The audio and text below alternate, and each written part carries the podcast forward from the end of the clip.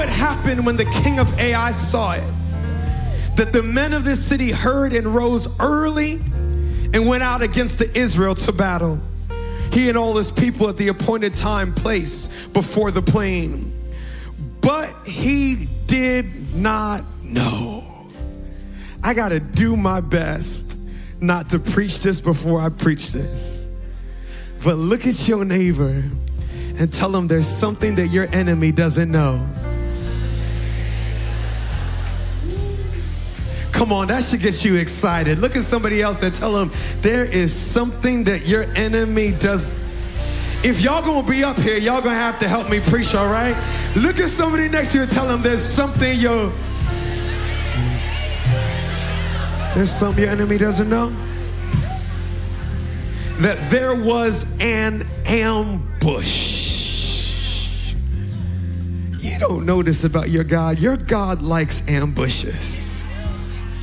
He likes to put you in a place where the Red Sea's in front of you and the Egyptians are behind you.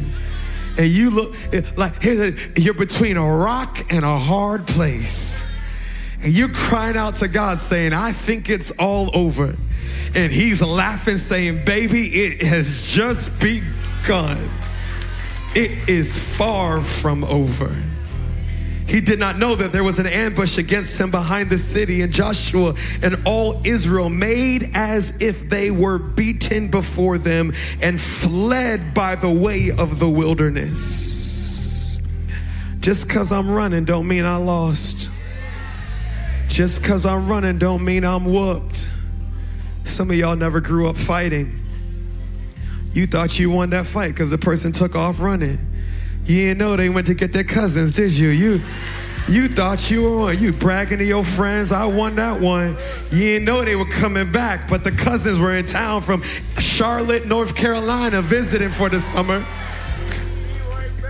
You learned the hard way. So all the people who were in Ai came out together to pursue them. And they pursued Joshua and were drawn away from the city. There was not a man left in Ai or Bethel who did not go out after Israel. So they left the city open. Somebody say it's open. Come on, somebody prophesy. Somebody say it's open. What's open? That part that the enemy used to protect, used to close off, used to say, you can come this far and no further. It is now wide open. The enemy has left his place. He's no longer guarding what God called you to have. It is wide open. Then the Lord said to Joshua, Stretch out the spear that is in your hand towards Ai, for I will give it into your hand. And Joshua stretched out the spear that was in his hand towards the city. So those in the ambush arose quickly out of their place. They ran as soon as he had stretched out his hand, and they entered the city and took it and hurried to set the city on fire. Let it burn. We don't need no water. All right, Pastor, stop there. We in church. And when the men of Ai looked behind them, they saw and behold, the smoke of the city ascended to heaven.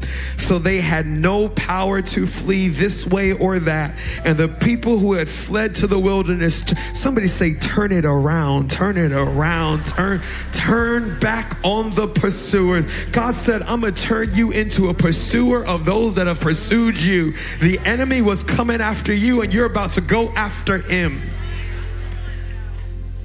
Now, when Joshua and all of Israel saw that the ambush had taken the city and that the smoke of the city ascended, they turned back and struck down the men of Ai. Then the others came out of the city against them. So they were caught in the middle. Somebody say, caught in the middle.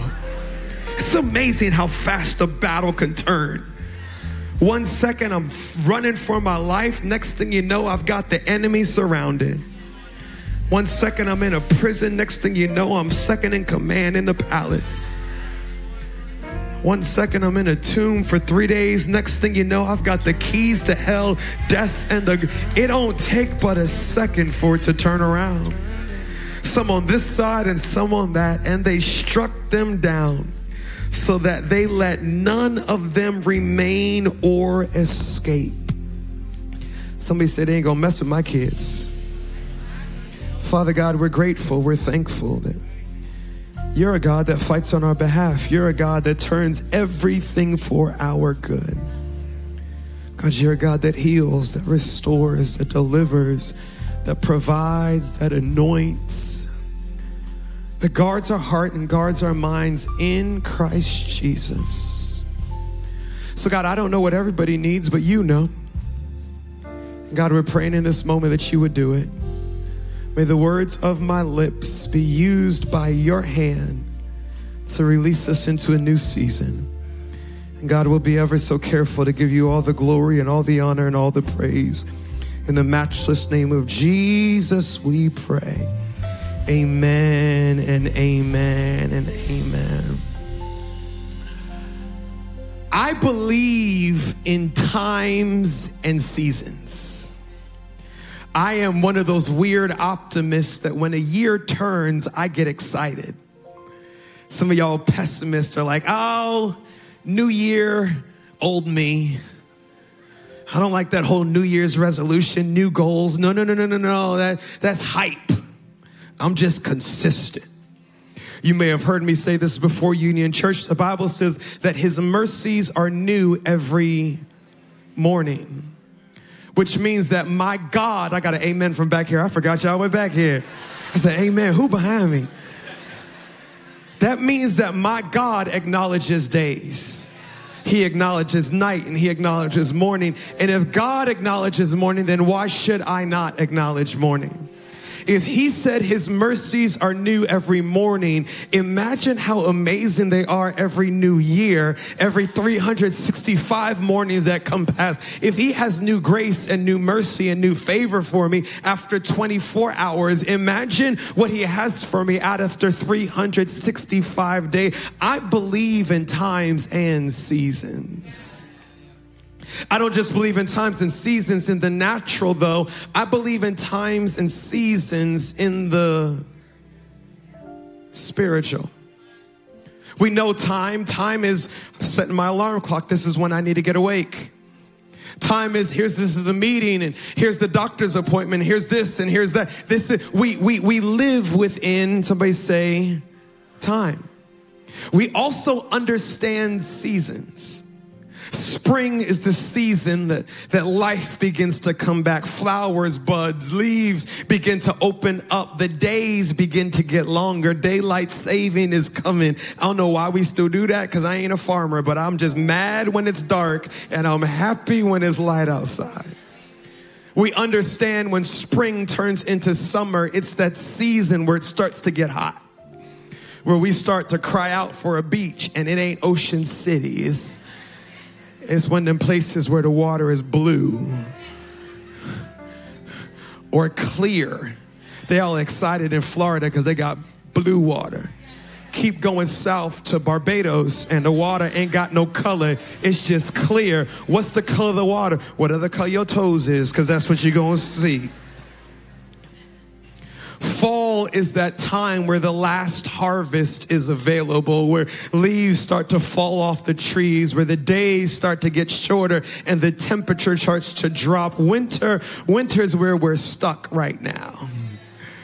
Winters when it gets cold. Winters when it gets dark. I, I was talking to a landscaper and I was saying, man, I got these little bald spots on my lawn. How do I fix the bald spots? Let's put some seed down in the bald spots. He said, no, no, no, no, no. Wait till right before winter before you seed your grass. Because if you seed it right before winter, it snows on top of the seed and the seed actually sinks down into the ground and it has a whole winter season to germinate. It may not not seem like anything's happening under the ground, but it's catching root. Matter of fact, he said, You really don't want to seed in the summer because it's too hot. And before it has an opportunity to catch a root, it will be scorched by the sun and die. This ain't the message, but can I prophesy to you? You might be in a winter season where it looks like nothing is going on. You're just looking at the superficial level. What you do not know are there seeds of favor, seeds of blessing, seeds of open door that are germinating below the ground. And you think because it pops up in the spring, it happened in the spring. What happens in the spring was planted in the winter. There's times and there's seasons. I believe in times and seasons, but not just in the natural. I believe in times and seasons in the spiritual. The Bible says in Galatians chapter 4, verse 4, in the fullness of time, God sent his son, born of a woman, to be the Savior. In the fullness, what does that mean? It means God was waiting for the perfect time talking about Joseph, it, it, it, said, until the time that the word over his life was to come to pass, God tested him. There, there, there's chronos time, which is the natural time, and then there's kairos time, the divine time. Chronos is 12, 1, 2, 3, 4, 5 o'clock, October, November, December. Kairos is a collision between heaven and earth. There's times and seasons in the spiritual realm, just like in the natural realm. There's, there's seasons of pruning that nobody likes. There's those seasons where it feels like none of our prayers are being answered and it feels like things are just being cut out of our life. Friendships that we wanted to hold on to, maybe positions that we wish we had, maybe ideas that we were holding. Just seems, anybody been in a pruning season where it feels like God is involuntarily cutting things out of your life that you're like, I needed that. I, I wanted that. I like that. What is going? You're in a pruning season season. By the way, the Bible says he only prunes those he loves.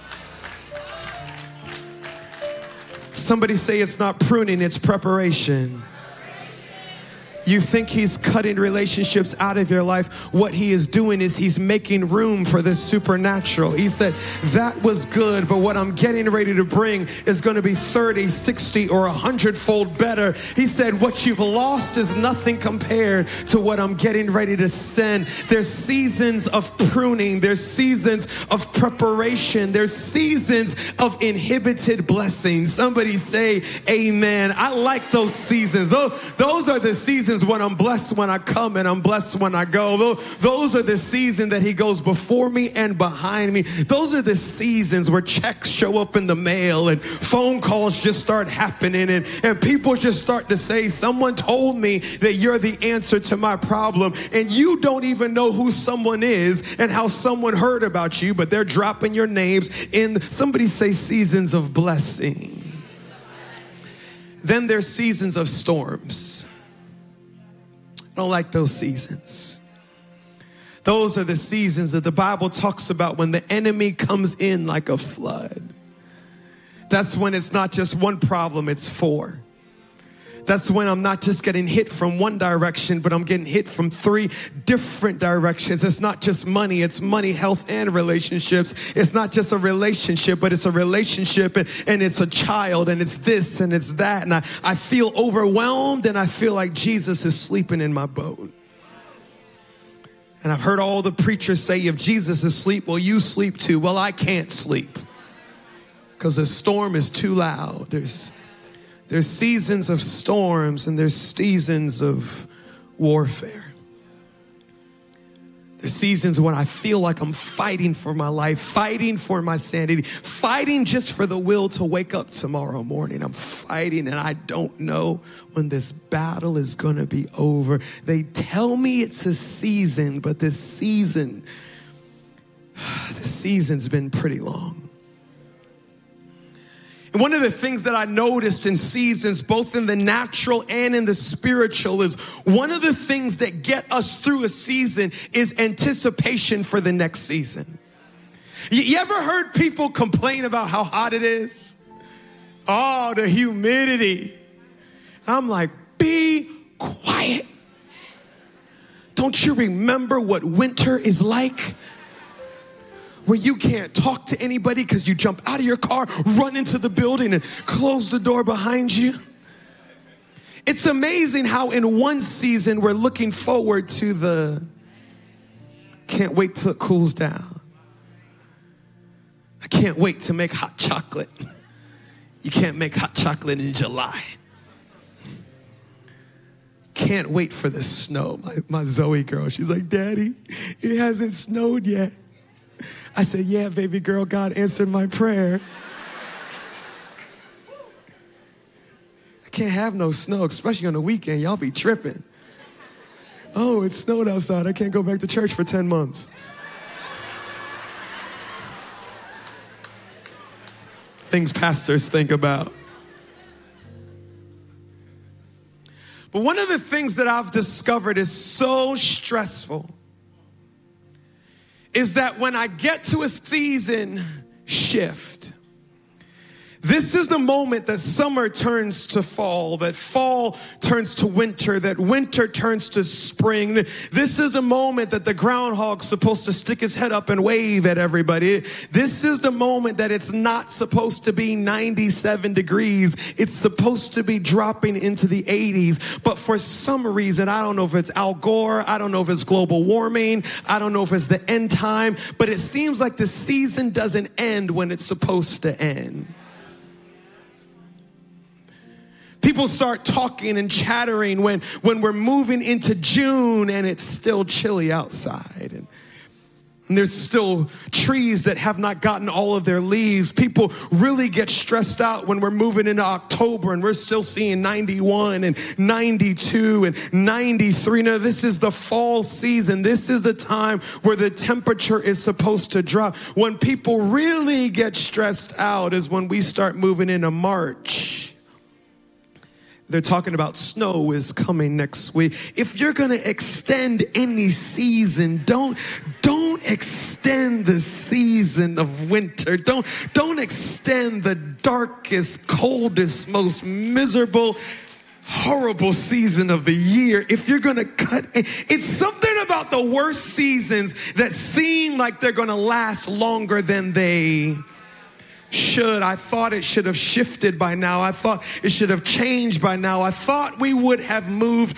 past this season by now. This is where Israel found themselves after the battle with Ai. You see, they had spent not a season, a generation in the wilderness. And here's what you may not know. They weren't just marching around for 40 years. They were fighting for their lives. You see, the nations around them said, Here is a wealthy, prosperous nation that has no home. They're sitting ducks. Let's attack them. So, attack after attack after attack, Israel experienced in the wilderness. One attack was so overwhelming, they couldn't fight for themselves. So, God sent ginormous hailstones from the heavens to destroy their enemy. Another attack, God said, the victory in this attack is going to be based on the strength of your leader. Preach that to yourself on your way home. So as long as Moses' hands are lifted up, there's going to be victory in the valley. But the second Moses gets exhausted and his hands start dropping, there's going to be death and defeat in the valley. And, and Moses had his hands up for the first part of the battle, but, but as every single human does, he got tired, he got exhausted, and his hands started to drop and people started to die. I'm talking to a leader of a home, a leader of their job, a leader of their family, a leader leader of a connect group, don't you dare let your hands drop. There are people that are relying on you. They said we can't let his hands drop. They put a stool under him, and, and Joshua, a nun, uh, Ben Hur came and Aaron and held his hands up so there can be victory. They were used to fighting for their lives. And then that moment came they crossed the Jericho River. They marched around the walls seven times. They shouted with the voice of triumph, and the walls came falling down. And they said, This is a moment that our season has changed. No more taking L's, no more not having a home. We've stepped into a season of victory. And after the greatest victory of their lifetime, then they faced the greatest defeat They go up to Ai and they're defeated. 36 of their men are slaughtered. They come back to their city devastated, saying, I thought our season had changed.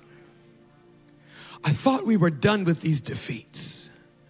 Surely after Jericho, I thought it was smooth sailing from here.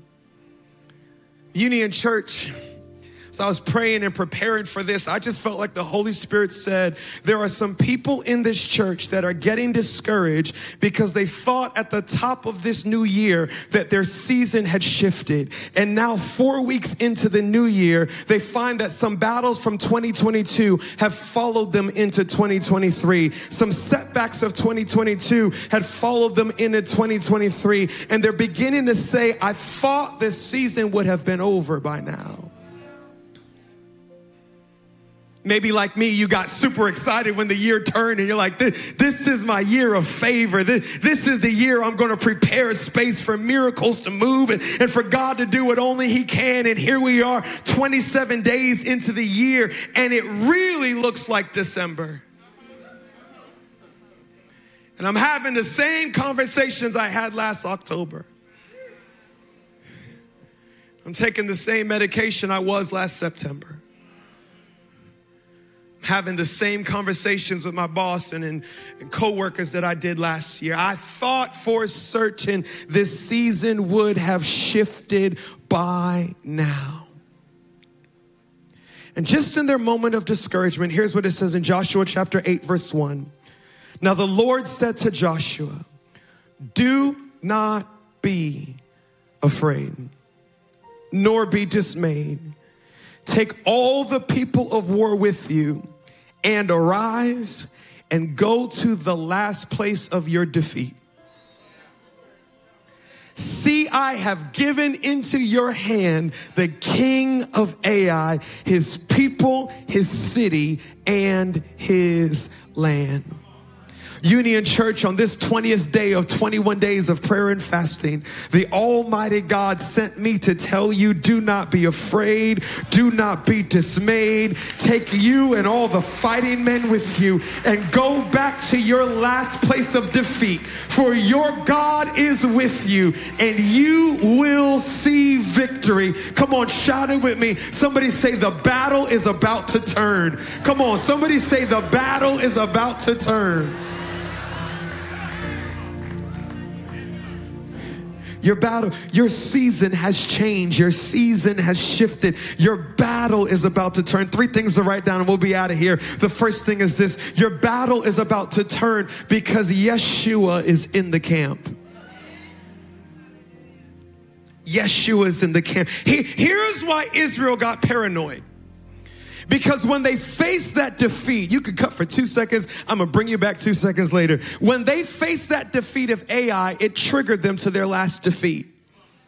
They said, I remember the last time we had to bury soldiers. I remember the last time this happened. And because this happened to me three years ago, I feel like I'm back in that season three years ago. Some of you are in that place of paranoia right now. Something happened within the first, first four weeks of this year that happened to you last year or the year before that, and you were triggered into thinking, man, I've been here before and it ain't good. But just because it looks the same doesn't mean it is. Just because it feels the same doesn't mean that it. That's why the Bible says we live by faith, not by, because if you analyze everything in your life by sight, your brain's gonna play tricks on you. And it's gonna tell you the last time someone told you that, here's what happened, which means it's about to happen again. The last time that happened, here's what happened, and that means it's gonna happen uh so some of you have a meeting with your boss to get a promotion and you think you're about to be terminated. Because the last time I got called in, here's what it's a different season. Pastor, how do you know it's a different season? Well, Joshua chapter 8, verse 9 says this Joshua therefore sent them out and they went to lie in the ambush and stayed between Bethel and Ai. This was the night before the battle. They had lost to Ai. Joshua had fallen on his face and cried out to God. The angel of the Lord had come to Joshua and Joshua said, are you for me or against you? Joshua, he said, I ain't for you and I ain't against you. I am of the Lord's army. Get up off your face and go do what I told you to do. This second battle, God said, I am with you. And here's what it says. Joshua therefore sent them out and they went to lie in ambush and stayed between Bethel and Ai and the west side of Ai. But Joshua lodged that night among the people. But Joshua lodged that night among the people. One more. But Joshua lodged that night among the people. Here's what was different about this battle this battle, Joshua didn't stay behind. The first time they went to Ai, Joshua said, Oh, this country is so much smaller than Jericho. We don't need to send all the people. You guys go on ahead and I'll stay back. And they learned the hard way that if Joshua's not in the camp, victory ain't gonna happen. Somebody say, if Joshua's not in the camp, victory is not gonna happen. This time, Joshua said, I'm not leaving y'all. I'm spending the night in the camp with you. Joshua, Joshua, Joshua, yeah, Shua. You know, Joshua is English for Yeshua. You know what's also English for Yeshua? Jesus. I don't know why they call him Jesus. They should call him Yeshua. Because that somebody say Yeshua's in the camp. What's different? The difference is that Jesus said, I ain't leaving you. The difference is Jesus said, Where you sleep, I sleep. Where you lay your head, I lay my head. Where you wake up, I wake up. Where you fight, I... what's different this time, Pastor? Can I tell you what's different? Jesus is fighting with you this time. Why wasn't he with them the first time? Well, they kind of got a little greedy. They went to fight Jericho and he said, the first city belongs to me. And there was this little guy named Achan and he saw a Gucci jacket in Jericho and he said, what a waste. God doesn't even wear Gucci. It's my size. I'll hold on to this and I'll, you know, give him some goats or something like that. Y'all just don't read your Bible correctly or you would have seen that too. And because they kept what belonged to the Lord, they lost the favor of the Lord and lost the battle. But as soon as Joshua figured out what the problem was, he got the Gucci coat, Achan, and his whole family. And you can read that part on, but they handled their business. And he said, God, you now have what belongs to you you are now rightfully in the right place in our family, in our nation, in our home. What have we been doing over these last 20 days? Saying, God, forgive me. There were some things that belong to you that I've kept for myself, but God, I'm returning them to you. God, forgive me because in past years, I just ran into the year thinking it was my year, but this year I'm pausing and saying, this year belongs to you. I'm putting you first rightfully in my life. When you put God back into his rightful place, he in encamps in your life. The Bible says when you praise him the way you ought to praise him, that he encamps in the praises of his. Somebody say, Yeshua's in the camp. I got to stir your faith, Union Church. You've got to understand that Jesus is with you. Daniel chapter 3, verse 25 says this Look, he answered, I see four men loose walking in the midst of the fire, and they are not hurt. And the form of the fourth man is the Son of God. Some of us have been so consumed on the fire that we're walking through that we haven't even paused to notice there's somebody else that is now with us that wasn't with us before. I'm not the only person that's in this chemotherapy. I'm not the only person that's going through these proceedings. I'm not the only person that's battling with insomnia. There is a fourth man in the fire, and he has not left me alone. Somebody needs to hear this. You ain't fighting this fight by yourself. Jesus is in the camp. The second reason why the battle's about to turn is because your enemy is overconfident. Your enemy is over. You've got to learn how to read a battle. And because we don't know how to read a battle, we misinterpret the situation that we're in. Here's what happened when Israel showed up for that second fight. Ai said, We whooped them the first time, we're gonna whoop them a second time. They didn't know that Joshua had spent the night with them. They didn't know they had been talking to the Lord and he had given them a strategy and there was an ambush. All they knew is we won last time, we're gonna win again. And it says, Everybody came out of the city because they always wanted a part of the victory. When you read God's word, the kingdom's greatest victories have come when the enemy was the most confident. Let me say that again. When you read the Bible, the kingdom's greatest victories have always come when the enemy was the most confident. How confident do you have to be to get a third of all the angels to start a civil war in heaven? You gotta be pretty confident. I mean, it's one thing to fight on neutral ground. You up in this man's house, this man's heaven. Talking about, I think I can take him. Y'all with me? Stupid angels are like, let's go. They were confident. And here's what Jesus said He said, I was there when Satan fell like lightning. We add stuff to scripture that was not there we add to scripture that there was some battle in heaven. There is no biblical context for a battle in heaven. All we have is a thought in Satan and lightning dropping.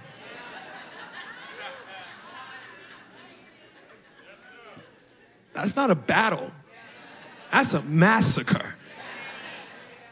How confident do you have to be to think you can overthrow God in his heaven?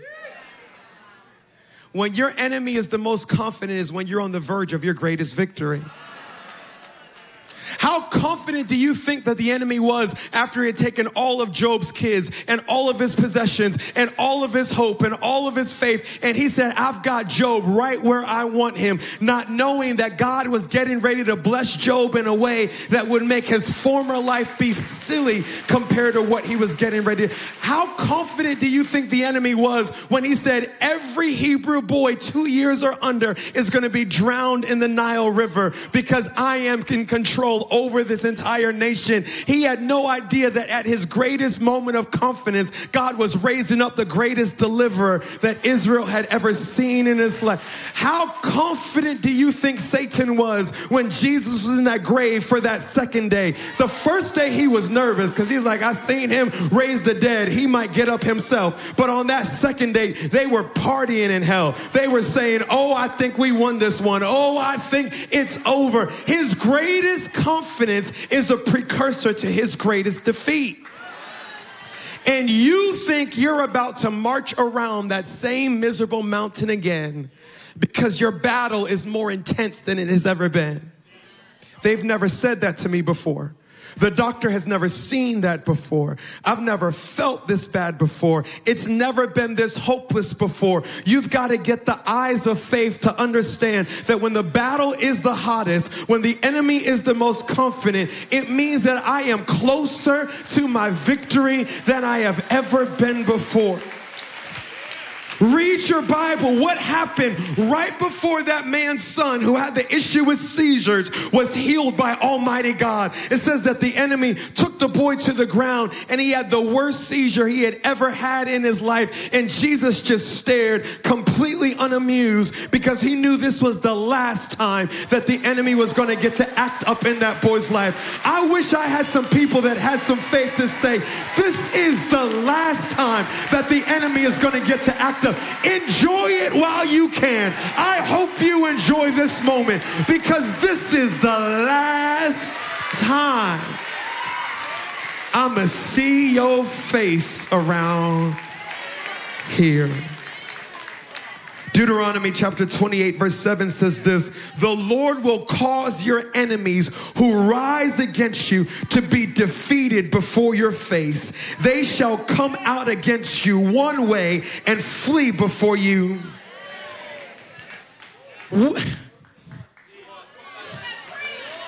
I ain't talking to them. I get overwhelmed when I face battles. I get discouraged. I get even depressed. If you would ask my wife, I don't get depressed. I'm full of faith. My wife was, well, on your day off, you didn't get out of bed, so that looked pretty bad.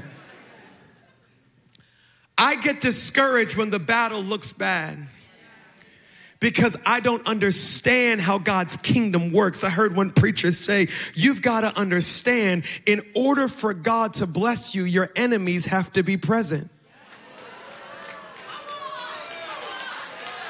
And you're mad because it seems like you're taking arrows and blows all over the place. And you're like, My God, my God, why haven't you forsaken me? And God says, Don't you know I'm in the kitchen cooking right now and I'm preparing a table for you in the presence of your, and your cup is getting ready to.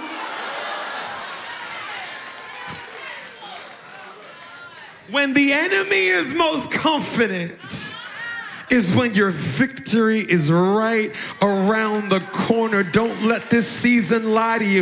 It is not the same season. It is not the same time. You are not about to march around this mountain another time. You are not about to relive that year again. Your victory is closer than it has ever been. You gonna make me preach by myself? I'm having too much fun. All right, let's end this thing. Write this down. Your victory will be overwhelming. Don't be reading my notes. Who? Y'all can see my notes now, can't you? That's why we don't let people on stage.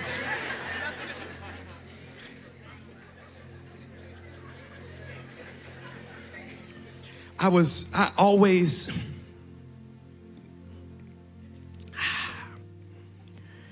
Can I, can I let you into my home for a second?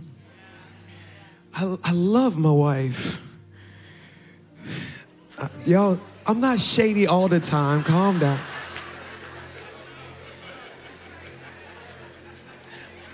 One of the reasons why I love my wife is the way she consumes what I preach like, Pastor, do you think the church loves your preaching? I, I know they do, but I actually don't care. Because my wife loves it so much that if that's the only person I'm preaching to, I get, I get, I get amens before y'all hear it on a Sunday. And almost every single time I preach a message, I preach it to her first.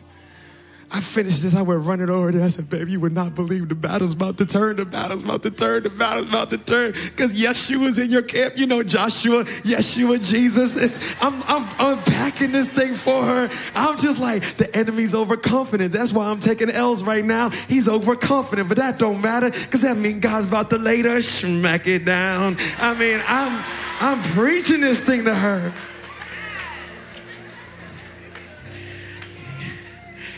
She says, What about that person that says, I don't know if Jesus is in my camp? She said, What about that person that says, How do I know the enemy is not overconfident? He's just not victorious. How do I know that this message applies to me? She says, What about that person? You're in my house, okay? So you're going to hear it real how I talk in my house. I said, Babe, I can't help that person. I said, All I can do is put the prophetic word of the Lord out. And then every individual has to decide will they receive it by faith or will they receive it with cynicism and saying, I've heard that before. Every person has to decide when to go and shout. Are you going to shout before the walls come down? Or are you going to wait for the walls to come down before you shout? And by the way, if you're the type of person that you have to see it before you believe it, you will never.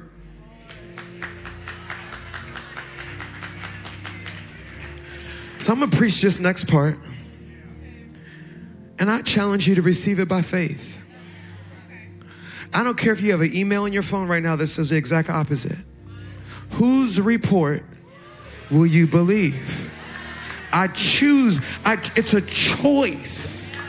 Sometimes a choice that has no evidence, but it's a choice. I choose to believe the report of the Lord. I don't care what the report on my phone says. I don't care what the report on QuickBooks says. I don't care what the report says in the courthouse. I choose to believe the report of the Lord. And the report of the Lord is that I am the head and not the tail. I am above and not beneath. That I have never been alone since the day I accepted Jesus. The report says that He goes before me and He fights behind me. The report says that as I'm talking to you, molecules in my body are supernaturally mending and healing me. The report says that by His stripes I am healed. The report says that I have never seen the righteous forsaken nor their children begging for bread. Can I pay that bill? No, I can't. But I'm blessed, I'm healed, I'm walking in abundance, moving at the speed of the Holy Spirit. That's the report that I choose to believe.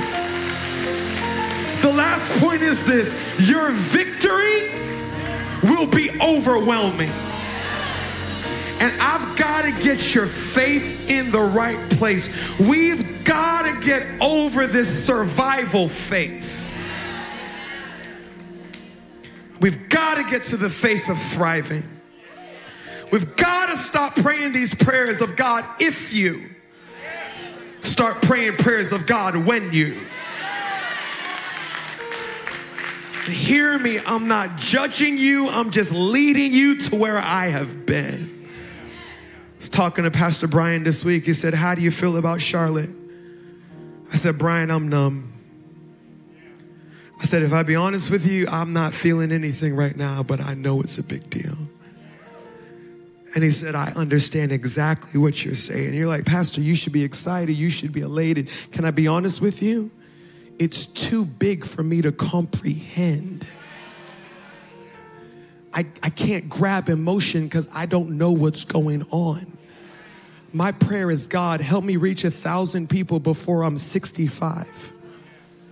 I'm 35 and we're taking another state. What in the world?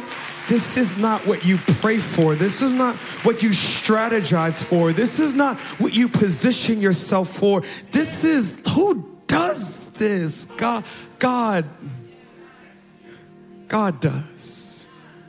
God says, before you go into Ai, before you go into this victory, before you go into this fight, let me help you with what you're getting yourself into. In verse 2, he said this, and you shall do to Ai and its king as you did to Jericho and its king. Somebody say Jericho. Jericho. We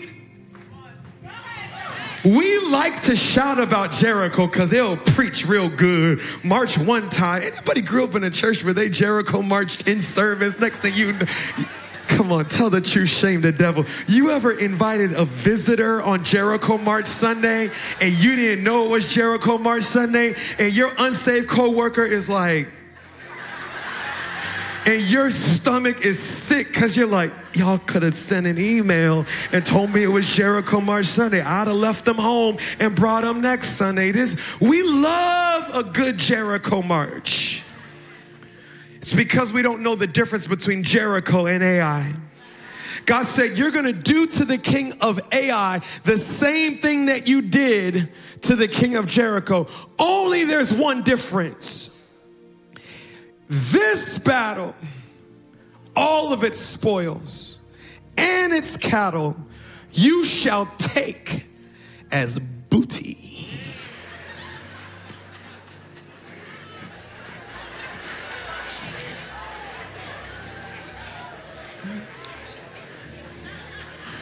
Now, now I pride myself in knowing where the line is and coming right up on that line and not stepping over that line. And I'm right at that line. So I ain't gonna step over. But if I were to step over, I would tell you to look at your neighbor and tell your neighbor that there's spoil and there is cattle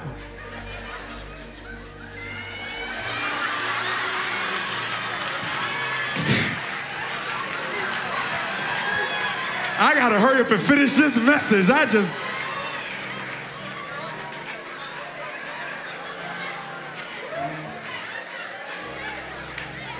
Lay an ambush for the city behind it. Because the word of the Lord to you, Union Church, is this next victory that you face, you get to keep it all. This, this city belongs to you. This victory belongs to you. This one is for your house, and this one is for your kids, and this one is for your health, and this one is for your home. This one you don't have to return. This one ain't for the kingdom. This one is for your home.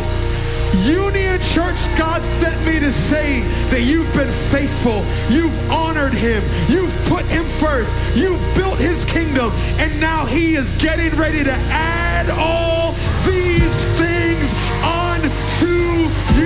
He said, This battle, you get to keep it for yourself. This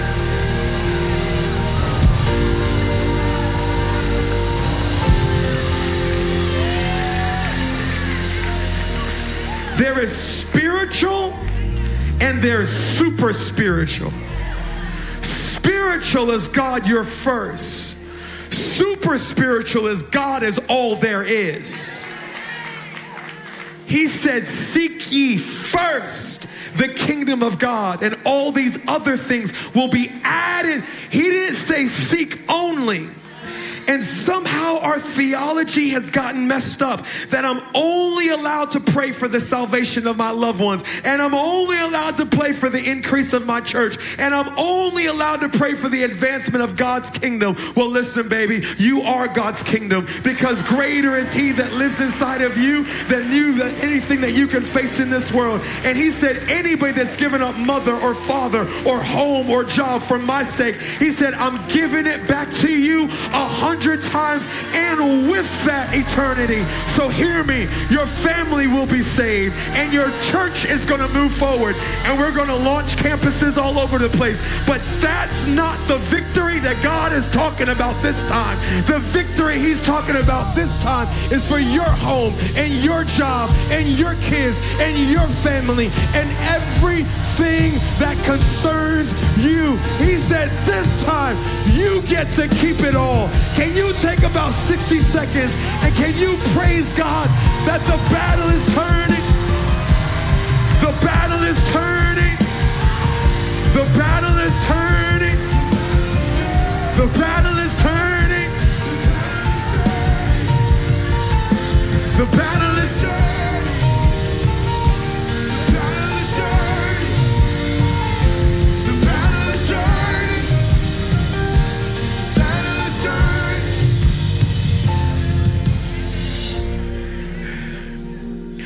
This day marks a shift in the season of this church. The old has passed away. All things have become new. I just sense it. God has taken us into a new season. And as your church goes, so your life goes. Union Church, you've been with me for years. You, you know how I preach. I'm super practical. I'm gonna talk about your life. I'm gonna tell you to read your Bible. I'm gonna give you line upon line, precept upon precept. And here's what I need to do. Here, Pastor, what do I do after this one? There's only thing, one thing you gotta do. Say, God, I receive it.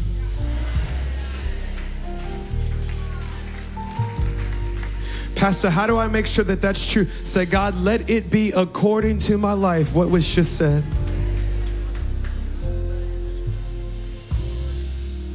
And I decree and declare that in the next 30 days,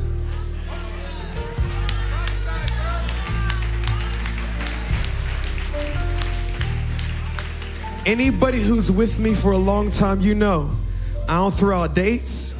I don't throw out, I, I, don't- I, don't, I don't play with God unless I know it's God. In the next 30 days, you will see a major battle turn into a major victory in your life.